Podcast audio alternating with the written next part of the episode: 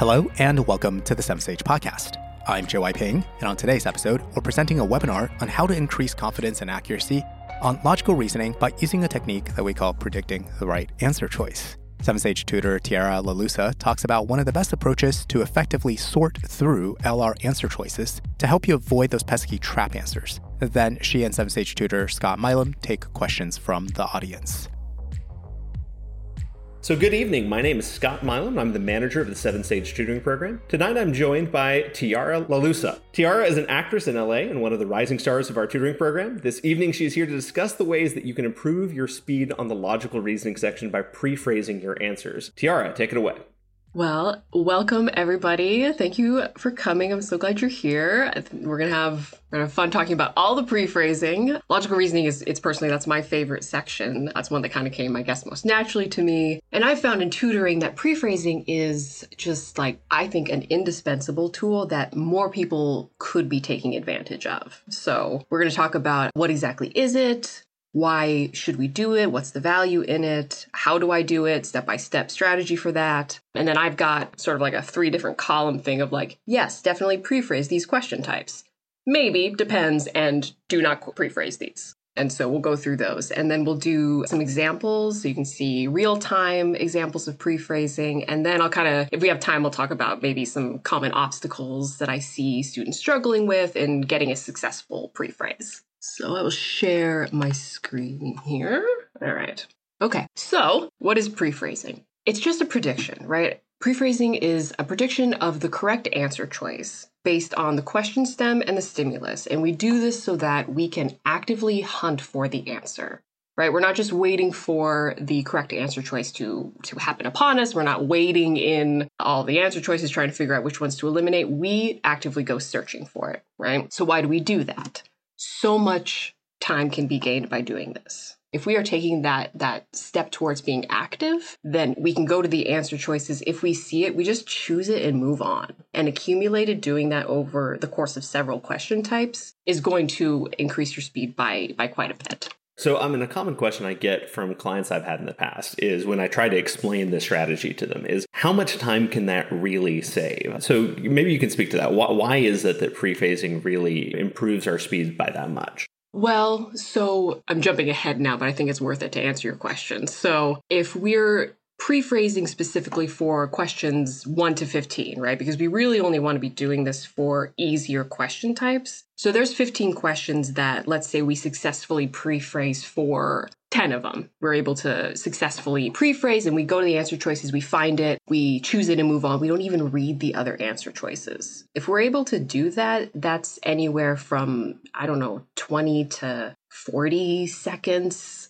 sometimes more honestly and and adding that up really can get you to the point that now when you get to the more difficult questions now i've bought myself time and i'm going to need that time for the more difficult questions. Yeah so it's because you're not having to like seriously engage with every single answer choice and kind of do this process of elimination with every answer choice but you're instead you you're looking for a particular answer and you're just discarding anything that that doesn't look like your right answer. So you're you're kind of skimming through the answer choices looking for the thing that you're that you really want.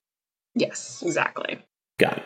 So oh i i jumped ahead. So we are also doing it to take advantage of repetitive material. There's a fact about the lsat that like i don't know what it is. I feel like i feel like people understand this in some abstract way, but they, I don't know, this like they don't find a, a, practical way to use the knowledge. Where across all prep tests, the LSAT actually is the same material, repeated over and over and over. It is in a different container, right? It's going to be, it's going to sound a little different, it's going to be shaped a little different, but it's the same thing. Yeah. And so, for the same reasons that we are going to foolproof logic games, and for the same reason that we need to get really, really good at low res summaries for RC, we should also be pre-phrasing for LR to take advantage of that repetitive material. So, how important is it? How valuable is it? In my opinion, right, if I were to phrase it in sufficient necessary LSAT speak, pre-phrasing is not necessary to find the correct answer for every single LR question. And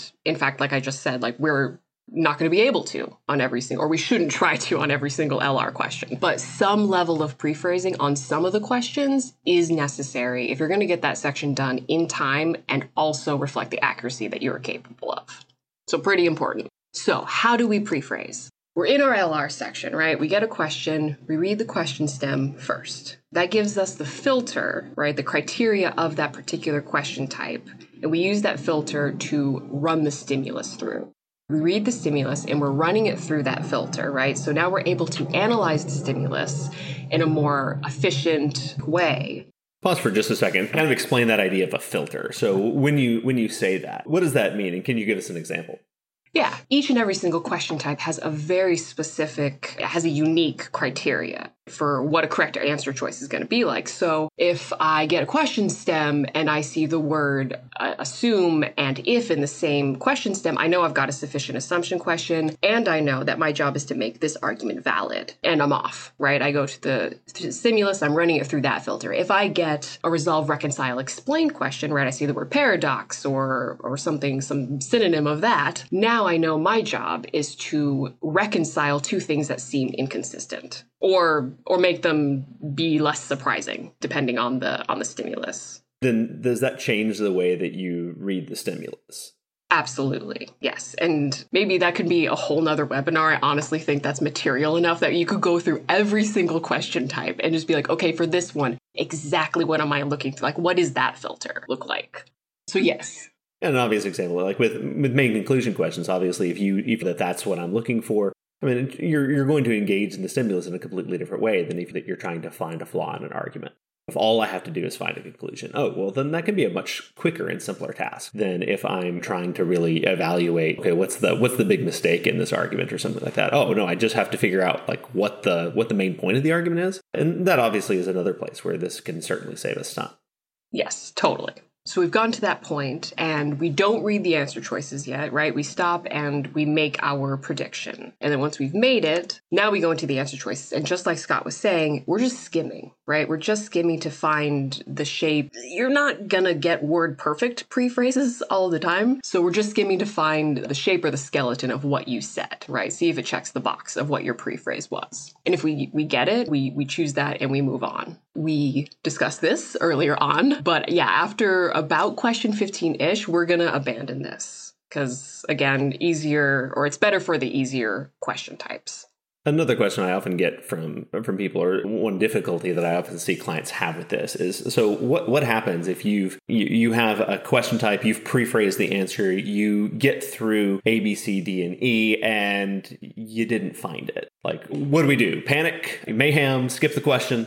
You you could panic. I don't recommend it. I do not ever recommend panic. You should probably ju- I mean like try really hard, right, to just let it go. That's one of the in terms of like common obstacles. That's definitely one of the ones that I see is people are just like locked into their pre-phrase. You've just got to let it go. Be really light with your grip on that thing. And if you can't do that, then yes, definitely skip it. Just skip it, come back to it. A fresh set of eyes will work will work wonders for looking at the answer choices again.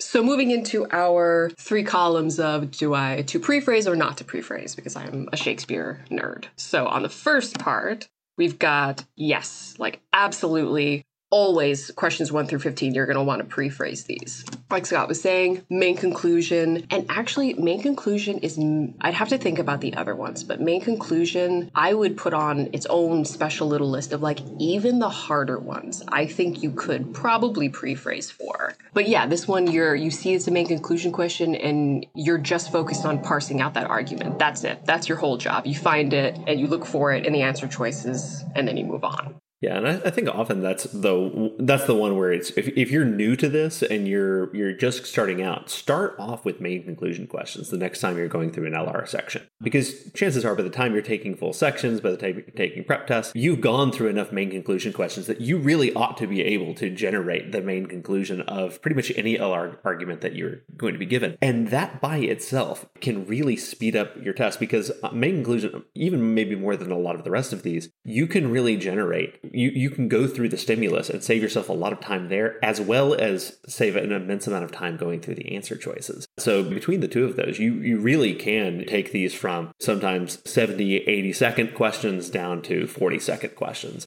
And just a few of those really can can improve your score on the LR section. Absolutely. Argument part, same kind of thing, right? You're it's it's going to be a matter of parsing out the argument and then also figuring out, okay, so what was the function of that, right? What was the function within the stimulus there? And then looking for that in the answer choices. Sufficient assumption and PSA rule, definitely prephrase. With PSA rule, you're going to have to have a little bit of flexibility, right? Because it's not, we're not going to end up with a perfectly valid argument, right? Where we've been given it in terms of principles. So now we have to have flexibility with, okay, well, does it still check the box in terms of this is this is still the concept we're talking about, or this is the general idea. And with sufficient assumption, it probably is going to be a verbatim thing from the stimulus. Flexibility required would be something like, did they give you the contrapositive, right? Or did they come at it at some angle you, you weren't expecting? Method of reasoning, that you're running through you're going through the stimulus and you're running through after each sentence pretty much right? You're you're thinking about okay so what what function did that serve? And then you do with the next sentence and the next sentence. And then by the time you're done you do the whole thing right? Wrap it all together and that is your method of reasoning. Flaw questions. Again definitely prephrase. I tend to say that first line of defense against flaw questions are going to be being really really well versed in common logical fallacies. It's going to do a lot of heavy lifting for you. It's not a sure thing by any means. And so, in the event that you get a question type and it isn't a common logical fallacy, it really can be like this sounds this sounds so basic, but it really can be helpful to just forget you're taking the LSAT and pretend like this person is saying this thing to you, and your job is to argue with them. What might you say back? And then what you're going to say back is probably going to be a bit more specific than whatever the correct answer choice is. But look for an abstract version, right? A description of the thing that you that you said you would say back in the answer choices, and that can be that can be pretty helpful. There was a question in the chat that maybe we can get to real quick, and that is several asked the question why single out questions 1 through 15 on LR? Why why would pre-phrasing work better on those than on the later questions? Yeah. After question 15, and again, that's that's an ish thing. You'll feel it. You'll feel when the questions start to get harder. As they start to get harder, one of the things that makes them really difficult is that they are designed to be difficult to prephrase. And not only that, they're going to be difficult to prephrase. And then also, the LSAT writers are super clever and not really out to help you, unfortunately. And so, what they're going to try to do is try to predict your prediction. And so they are going to expect you to have this particular prephrase. They're going to put it in the answer choice, maybe tweaked a little bit so that it's incorrect. And as you're skimming, you will maybe fall victim to that to that lure. Does that answer? Yeah, no, I, th- I, think so, and I guess the the one thing I would add there is so that as the questions get more difficult, not only is it often more challenging to pre-phrase the answer, just because the stimulus is often much more difficult to deal with and the, the, the, exact task that you have to do when you engage with the stimulus is. But it's also that the answer choices become markedly harder. And as you get into four and five star questions, usually the easiest way for a test writer to build a trap is to come up with something that sounds suspiciously similar to a prephrase. So if you're using the strategy as you get into the later part of the test, as you get into the kind of the more advanced material, you have to be especially careful that this doesn't lead you to trip over every trap on the back half of the LR section. And I've certainly seen clients do that where they are going in with this kind of fast pre-phrase strategy that they've really developed and it really helps them get through the first 10 or 15 questions really efficiently. But then if they continue that same that same pattern as they get to the more challenging questions, well then you still might go really fast, but of course it's going to come at the, the expense of accuracy on those harder questions. On, pretty much every section of the test, it really helps to be able to kind of switch gears as you go through the test. As you're engaging with easy material, you're using strategies like pre-phrase and, and you know, using a lot of these techniques that we teach are going to help you to get through that easy material very quickly and store up your time so that when you get to the back half of each of these sections where the questions tend to be much more difficult, then you can switch gears. You can be a lot more selective. You can be a lot more skeptical of answer choices. And you can do that more rigid and time consuming process of elimination that'll help you boost your accuracy on really hard material. Yeah. So, on our maybe list of pre-phrasing, so the first three on here are all on here for the same reason. Yeah, necessary assumption, weaken, and strengthen. And they're all on here because to me, there are just too many possibilities. If you successfully pre-phrase one of these, I, I think you got lucky. and it could be, I shouldn't say that sounds very, I don't cynical. I don't know. It could be that you get, I don't know, a strengthen, a strengthened stimulus. You read it and you think about some kind of weakness. And so your prephrase counters that weakness, right? and that's fine and it and it, it is a good prephrase in the sense that you came up with something that would successfully strengthen the argument but the likelihood that you chose the same thing that they chose is minuscule yeah so to me i wouldn't do that but i leave it up to to the individual and so for other reasons that i give a qualified recommendation parallel and parallel flaw questions i know Scott has mentioned that he disagrees. He's welcome to interject. But to me, I, I do recommend you prephrase these, but it is it's structure and it's it's not content. So it's sort of a it's just a different thing. Yeah, and, to to explain my disagreement on that, or maybe to qualify it a little bit. Ultimately, parallel and parallel flaw, for that matter, accept questions in, in similar ways. You can't strictly prephrase them because ultimately there's an unlimited number of possibilities of the answer choices. They could use any sort of material as kind of grist for the mill for for those answer choices, but that doesn't mean that you can't read the question stem, go through the stimulus. Oh, here's how the argument is structured, and then use that structure to say, okay, well, I I know this was then really simple. A then B, A therefore B, sort of style argument. So I'm looking for that structure as I go through the answer choices. It's not going to be quite the level of prephrase that you get with a main conclusion, where you you can come pretty close to actually just getting a word for word answer, especially on some of the easy ones. But nonetheless, that kind of active process of even coming out of the stimulus, I have ideas about what I am looking for in the answer choices, rather than just kind of going in blind to every answer choice and trying to to eliminate it cold. You can certainly speed your process along, even though it, it's going to feel a little different than your pre-phrasing, say, a flaw question. Yeah, for sure. And then lastly, pointed issues on the qualified recommendation list. And that that's just about what your approach is for pointed issue. If you do what JY does, where he reads the first little bit of dialogue and then eliminates answer choices based on that, and then reads the second person, eliminates based on that, you you don't need a prephrase if and there's no there's no better or worse in terms of approach but if you read the whole thing all at once then absolutely you can be looking for what is the point of overlap for point of agreement or point of disagreement. On the hard no list and all of this is has the asterisk of like in my opinion. So if you find that something on this list it actually does work for you to prephrase go for it but I've got PSA application, right? And that's the one, there's like three versions of principle questions. So PSA application is the one where it gives you a principle in the stimulus, and then it will give you situations and ask which one is justified by that principle. With that kind of question, the stimulus is literally the criteria. Like they have handed it to you, so it's better to just go on into the answer choices and and check against that criteria, right? And eliminate based on that evaluate questions. To me it is easier to to just take each answer choice as a fresh slate and and see how it would affect the argument or if it will.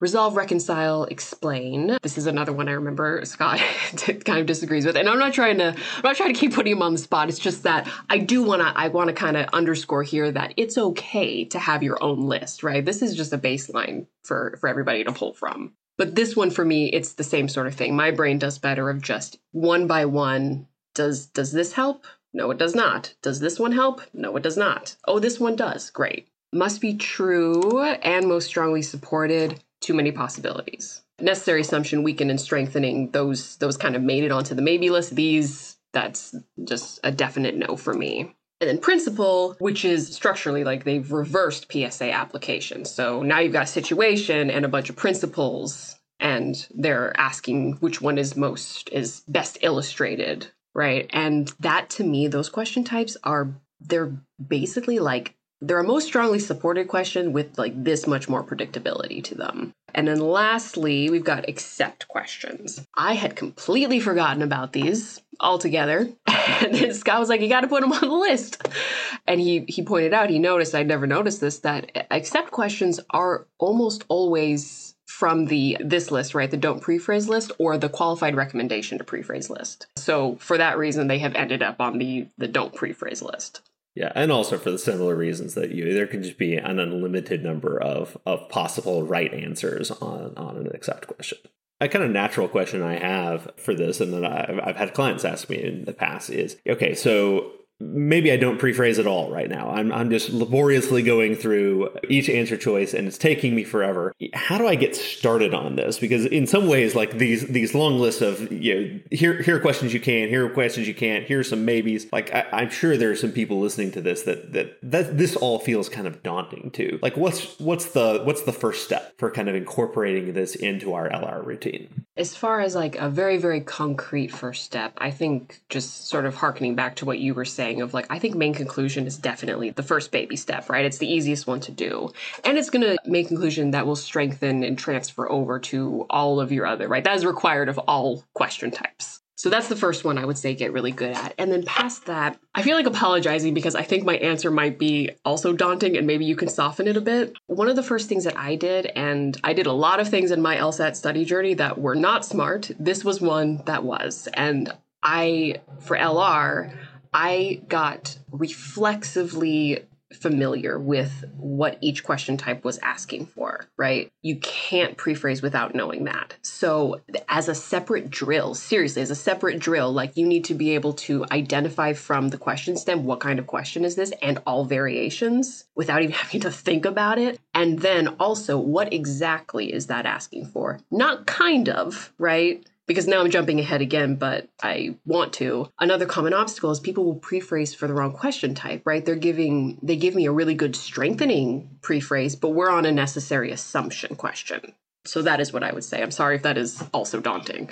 No, no. And one thing I would add to that is kind of what we were talking about with main conclusion questions. I love what you say that you really have to fully understand these questions and what they're asking for to have any chance of being able to prephrase them this is in some ways an advanced tactic. If you're just at the beginning of LR and you're just now starting to understand what each of these question types even is or what it's expecting of you, don't expect that you can do this right away. Tuck this away. This is this is a strategy that as you start getting close to your test day and you really are starting to get from minus 10 to minus 5 or aiming for even higher is really going to free up your time and let you do that. But as you if you're wanting to learn this and start to adjust to it, I would encourage you do one question type at a time. Main conclusion obviously is the the easiest place to start, but after you've really kind of gotten a feel for it on that question type, maybe try to incorporate another. Try to you know, introduce flaw questions and and really you drill some easy flaw questions and see if you're able to pre-phrase the answers and you, you use that strategy in order to gain you some time and kind of tackle it one answer or one question type at a time because these really do require that you you fully understand when you read that question stem yes this is a sufficient assumption question and what's more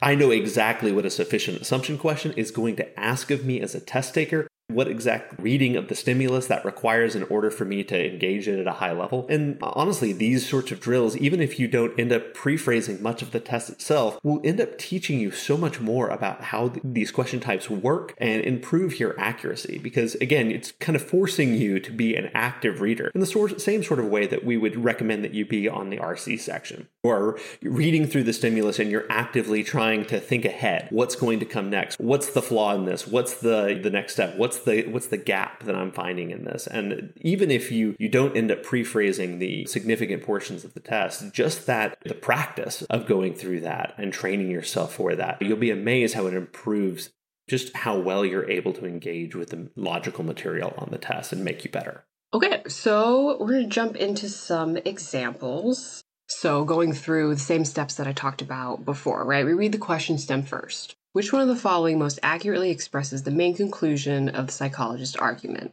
So we know immediately main conclusion type, right? So I know my job is to parse out this argument, and I'm just looking for the main conclusion. Psychologist says because of a perceived social stigma against psychotherapy and because of age discrimination on the part of some professionals, some elderly people feel discouraged about trying psychotherapy.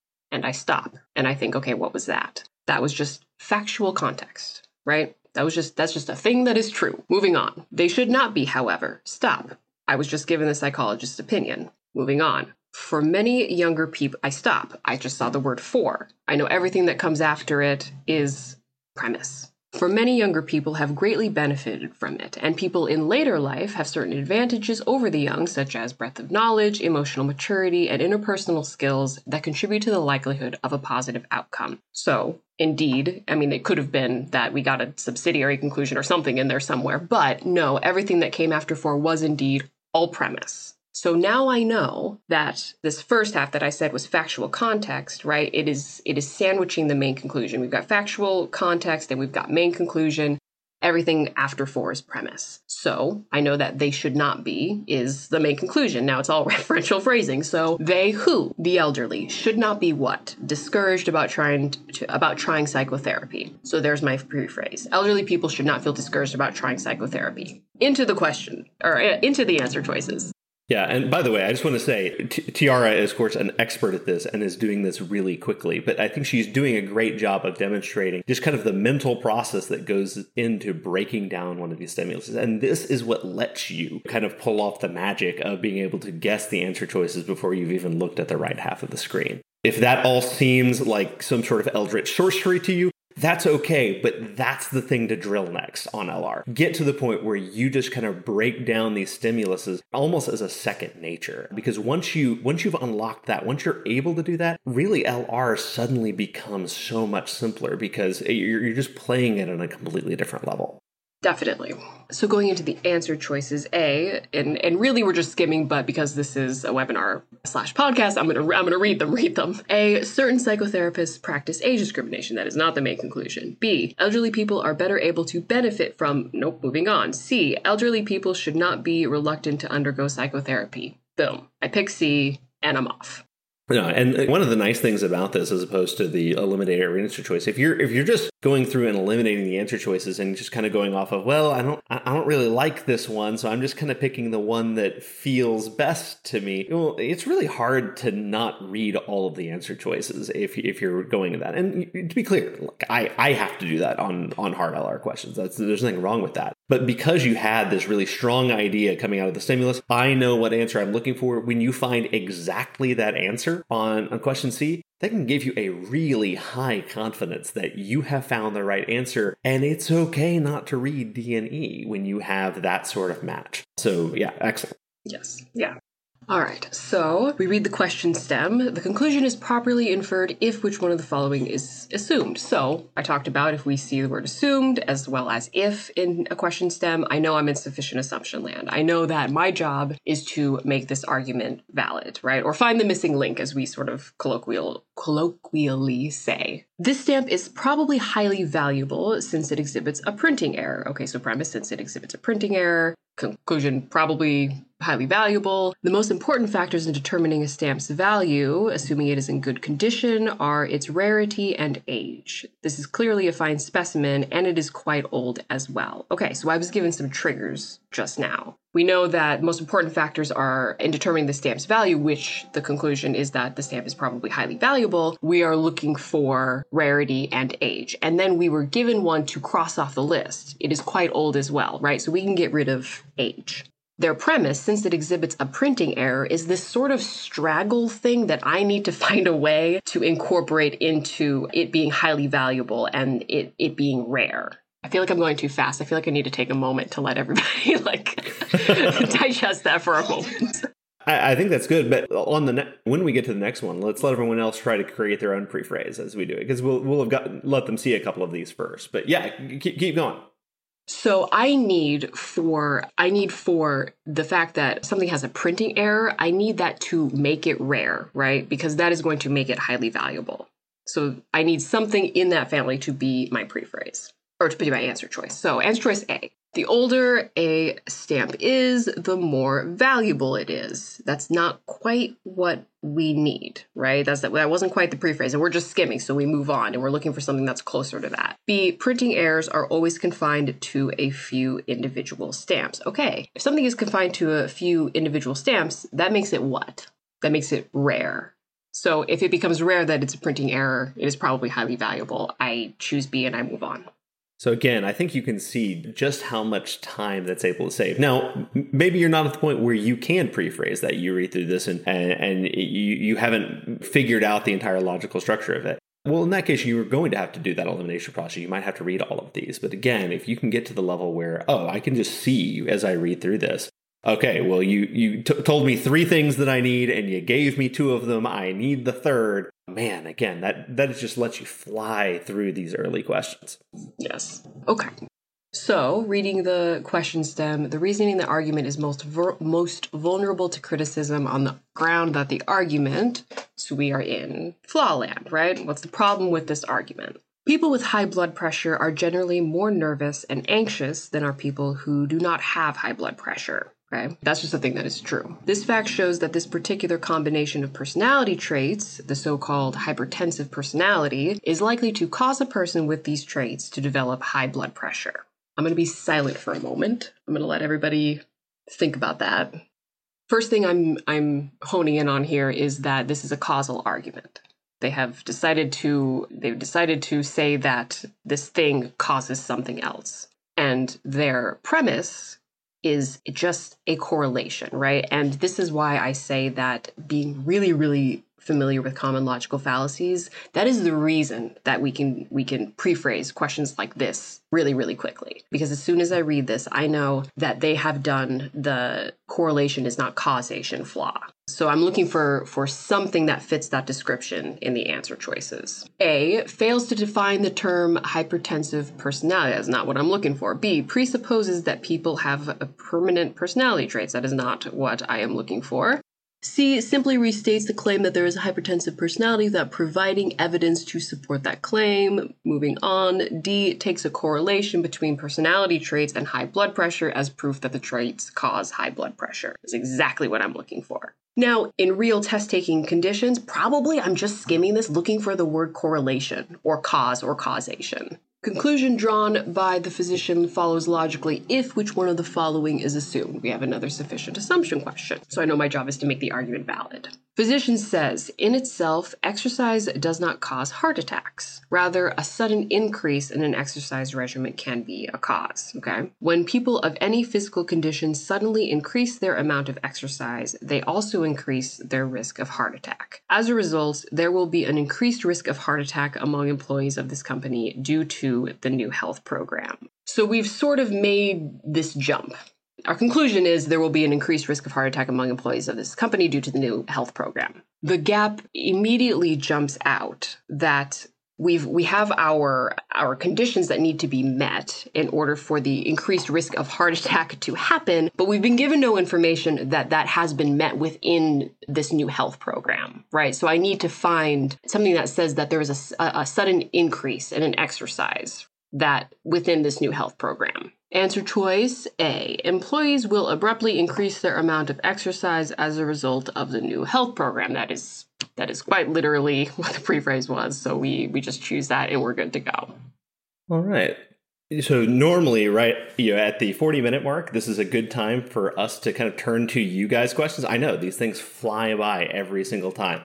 Before we jump into that, though, I do just want to give a, a short little shout out to an event that we're having next week that I think a lot of you have participated in before, and that is our study group breakouts. So next Tuesday, we'll be hosting our, our latest study group breakout program. If you're looking for a study group and want an easy way to meet up, this is a great way to get you paired with a group. Essentially, we sign everybody up in advance. We use the 7Sage analytics to kind of figure out, hey, where are you, where are you scoring? We'll put you automatically in a group a study group of other people who score similar to you for an hour and a half session during which you're going to go over an RC section that you've all taken together. It's a great way to just try out a study group, see if they're going to be a good group for you, and then hopefully, if they are, you can continue to schedule and meet with them outside of that time. If you'd like to, to sign up for that, again, that's going to be next Tuesday. You can find all of the necessary information at the link that I just posted. So, with that, if you have a question that you would like to ask Tiara or me, please feel free to go ahead and just throw up your hand in the chat, and then we will take you in more or less in the order that you appear. I will have to unmute you, and then that'll give you a chance to, to I think I have to ask you to unmute. You'll have to actually hit the unmute button. You will invariably probably say something like, Can you actually hear me? We'll say yes, and then go ahead and ask your question. So, with that, let me start with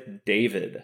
Thank you for taking the time. I just had a quick question about question stems where you're kind of like reluctant to prephrase. So, for me, sometimes I feel like if there's a high information load in, the stimulus, it doesn't lend itself to a prephrase. So, kind of in those cases, I feel like for me, it's necessary to just kind of anchor myself by reminding myself how the argument, I guess, kind of progressed instead of just like giving into anxiety and just jumping into the answers. Would you feel, would you say that that's like the prudent thing to do? That's kind of your experience, like just the pre-phrase, I mean, quote unquote pre-phrase could be something like just reminding yourself of the argument I would say that you're if you have the instinct to not pre-phrase, you should absolutely follow that instinct, right? Because it's just going to lead you down the wrong path. So for sure, as far as what you're doing being a pre-phrase it's not it's not quiet. I think when you when you feel like you've been given an overload of information right either it's a really lengthy stimulus or it's just really really dense i think that your your sort of initial reaction to that should be just parsing it out, right? Just finding the structure of it. What is what are the premises? What is the conclusion? The relationships between everything and and the function of each part of it. And and that is going to help orient you more than something. And and I might be putting words in your mouth and maybe when you said like how the argument progresses, that might be exactly what you mean, but I I think that is probably what you want to do if you feel like it's if you feel overwhelmed by a stimulus. Yeah, and I'll just add on to that to say that we have a ton of tutors here at Seven Sage. I you have the the pleasure of getting to work with guys like JY and people who just really deeply understand the LSAT. And I have yet to find anyone who can go through an entire LR section and pre-phrase every pre-phrasable question and get it exactly right. This is not a strategy that anyone at any level is able to do perfectly. It is, however, strategy that can help you on some of the easier questions. But where, what exactly the easier the easier questions are going to be for you are going to be slightly different than than for someone else. So, but I would say if you if you are already getting to the point where there's a section at the beginning of the test where you just think of it like, oh, those are the easy ones, I can breeze through those. This is a strategy that's going to help you breeze through them faster. Again, so that you can spend that time on questions where you really need the time in order to achieve that high accuracy. Thanks so much for your question, Martinez. You're next. Yeah, so what I've kind of like noticed from like doing the very hard questions, especially for strengthening questions, is like for those very hard questions, there's typically like different techniques to approach them if you kind of do a first glance at all the answer choices and nothing pops up. Like for like strengthening questions, I find they give you a really good argument that purposely cuts off really easy, you know, attacks. So I kind of like attack it like each answer choice is kind of like introducing a weakness of the argument. I kind of have to like decide if it's like a valid weakness or not. So do you think that's a good way to attack the really hard questions? Like see it in a different light like that, if you can? I do. As again with with the harder ones, and and that was on my like maybe list, and and strengthen was on my maybe list for easy questions, right? So once you start getting to really difficult strengthen questions, I I'm absolutely not going to pre-phrase those. There's no way I'm going to come up with. It's like you said, right? You read if it's a more difficult question, strengthening stimuli can be actually like they, you read the argument, you're like, okay, yeah, that sounds reasonable. I, me personally, I do think just going answer choice by answer choice and being like, okay, based on the information that I have, does that weaken it? Does that make it less likely, right? It's not going to, I'm sorry, we were talking about strengthening, not, I was about to say it won't disprove the thing. With strengthening, does it make it more likely? It's not going to make it valid, but is it going to get me closer to the conclusion? Does that answer your question? Yeah. Yeah, I think it does. Thank you. Okay, excellent. All right, Jared. Okay, as everyone else has been saying, thank you, thank you. And okay, so my problem is that I overthink in LR. And I'm wondering if you have any tips to help with that. Aside from I've just been trying to be mindful of when I'm in the first part of the, the test. So it's one to 15, I'm like, okay, don't overthink these. And if I'm 15 to 25 or 26, then I'm like, okay, this might be tricky. But is there anything aside from that to just stop me from overthinking? Okay, so I'm going to talk. I don't know if this is I don't know if this is going to help. And you you are you are totally allowed to just interrupt me if this is not going in the direction of answering your question. but this is just what popped into my brain. So I did like I I'm an actor. I went I went and got my my master's in acting, right? And so people have to deal with overthinking all the time. And the thing that gets us out of our head in that scenario is having our objective, right? Having a very specific thing that I need to get done. Okay, so if I am overthinking NLR, you're not thinking about what is this question asking of me. Again, it's just, I just keep, now I'm just like a record, but it is really just about I have a specific job to get done for this particular question type. How am I going to get there? And if you're overthinking, to me, that speaks to a possibly a not quite specific enough understanding of what is required. Thank you. I'm going to cling on to that in October. Wish me luck.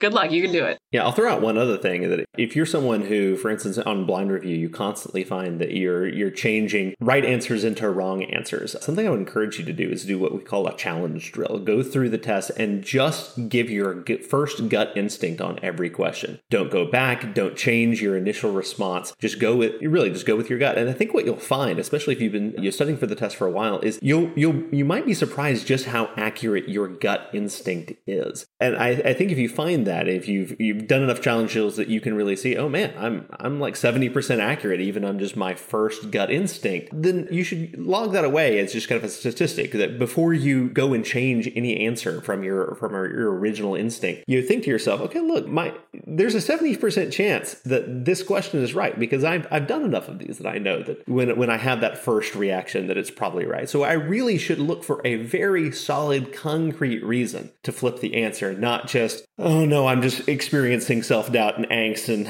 I can't have gotten that right, so I have to switch. I can't tell you how many clients I've worked with who just have that tendency to to doubt the answers that they put down. And, and generally speaking, changing an answer without knowing for sure that there's a strong reason to do so is almost always a bad strategy for an experienced test taker. Thank you so much. My gratitude is for, through the roof for being able to speak with you both. So thanks. Oh, it's it's our pleasure. Thanks, Jared. And before I let Tamara ask her question, I do just want to have one other announcement that I always uh, like to give on these. And that is if you enjoyed Tiara's talk tonight and would like some individual help from a gifted tutor like her, you're in luck. Seven Sage is a home to one of the largest and fastest growing tutoring programs. We're eager to help you achieve your goal score. And we are, happy to give free consults to anyone who would like to know more about our program and how it can help you get to that next level in your study. So if you'd like to schedule a free consult, you can use the link that I just put in the chat.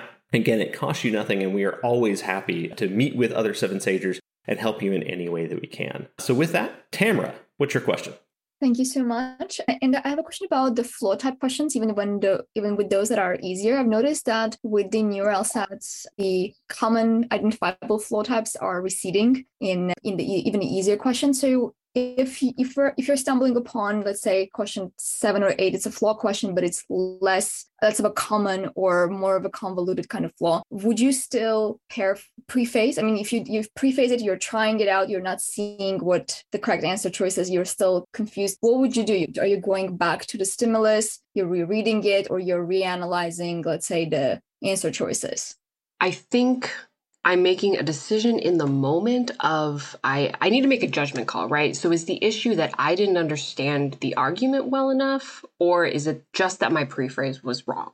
And I unfortunately, at least right now in this moment, maybe Scott can do it better than me. I I can't quite articulate what is behind that instinct of knowing which which is the answer. I, I, guess the way I would phrase it is I, I, talk a lot about switching gears on LR and, and on the other section of the test between we kind of have our, our fast gear. Okay, this is an easy question. This is a breeze for me. I don't need a lot of torque to, to answer this. Pre-phrasing is kind of like that fast gear where I'm going through, I can just generate the answer before I even look at the answer choices. Then I can hunt, find it, and I can move on. And then I've got kind of my low gear where I know I'm dealing with difficult terrain. I'm unsure of my footing. I, I, read the stimulus and I, man, I, I just don't really know what to make of this or what exactly the flaw is. And being able to switch between those and to know which questions you should use which gear on is a, a really kind of high level, difficult, but ultimately rewarding strategy for the test. And also, I would say that if, if you come through that and you feel like I should have been able to prephrase that and I just couldn't, well, then that might be a good candidate for either I, I need to use a more procedural approach, I really need to go through each uh, answer choice and, and really think about it and eliminate, or perhaps this is a flag, you know, if it's especially it's in the first 10, let's say, that might be a, okay, let me flag this and I'll move it you know, later on in the test after I've gotten through all of the easy questions. Then I, I'm already kind of switched into that, to that, to that low gear where I'm taking things a little slower. And I'll tackle this question then.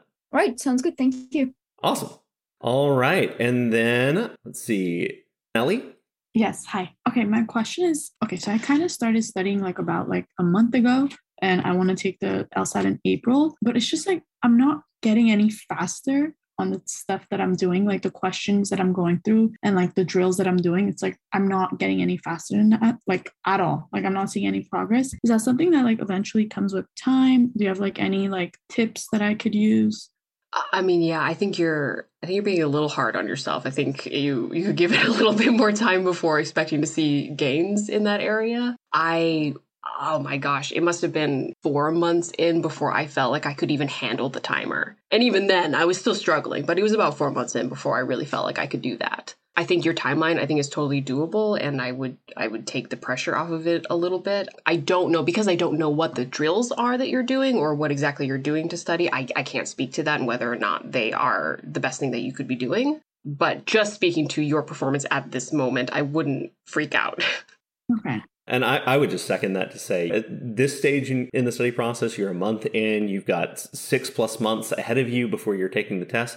The thing I'd be focusing on is just make sure that you understand the fundamentals, understand the material that's being tested, and work on your accuracy, even in just an untimed environment. Once you really f- have the sense that you how to answer all the different types of questions and engage with the material of the test, then we can start talking about improving your performance, improving your speed, and trying to rush against that yeah, 35 minute clock. But for right now, just focus on the fundamentals and understanding the test, and then you can worry about seeing it under under a time condition later on. Got it. Thank you so much.